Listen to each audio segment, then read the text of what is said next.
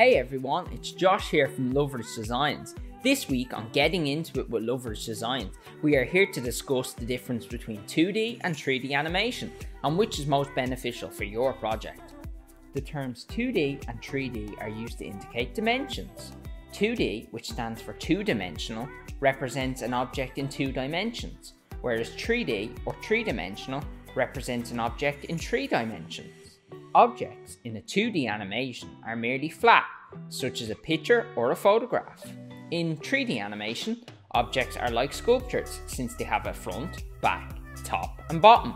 To select what type of animation to use for your project, there is many factors you must take into account, some of which I will discuss today. Number 1. Target audience. If your project is intended for large audiences, it's generally better to utilize 2D animation because they appeal to all audience types and are easy to digest.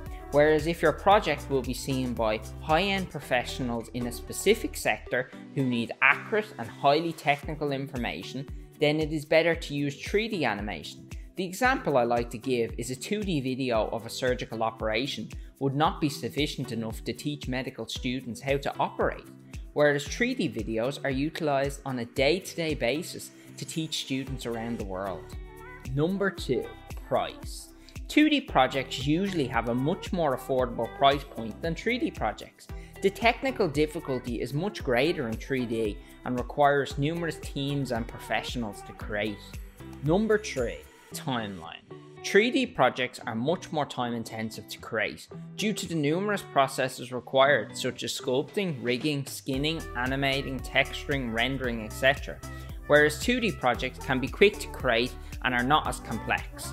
Thank you very much for taking the time to watch the video. I hope you found it both informative and engaging. Until next time.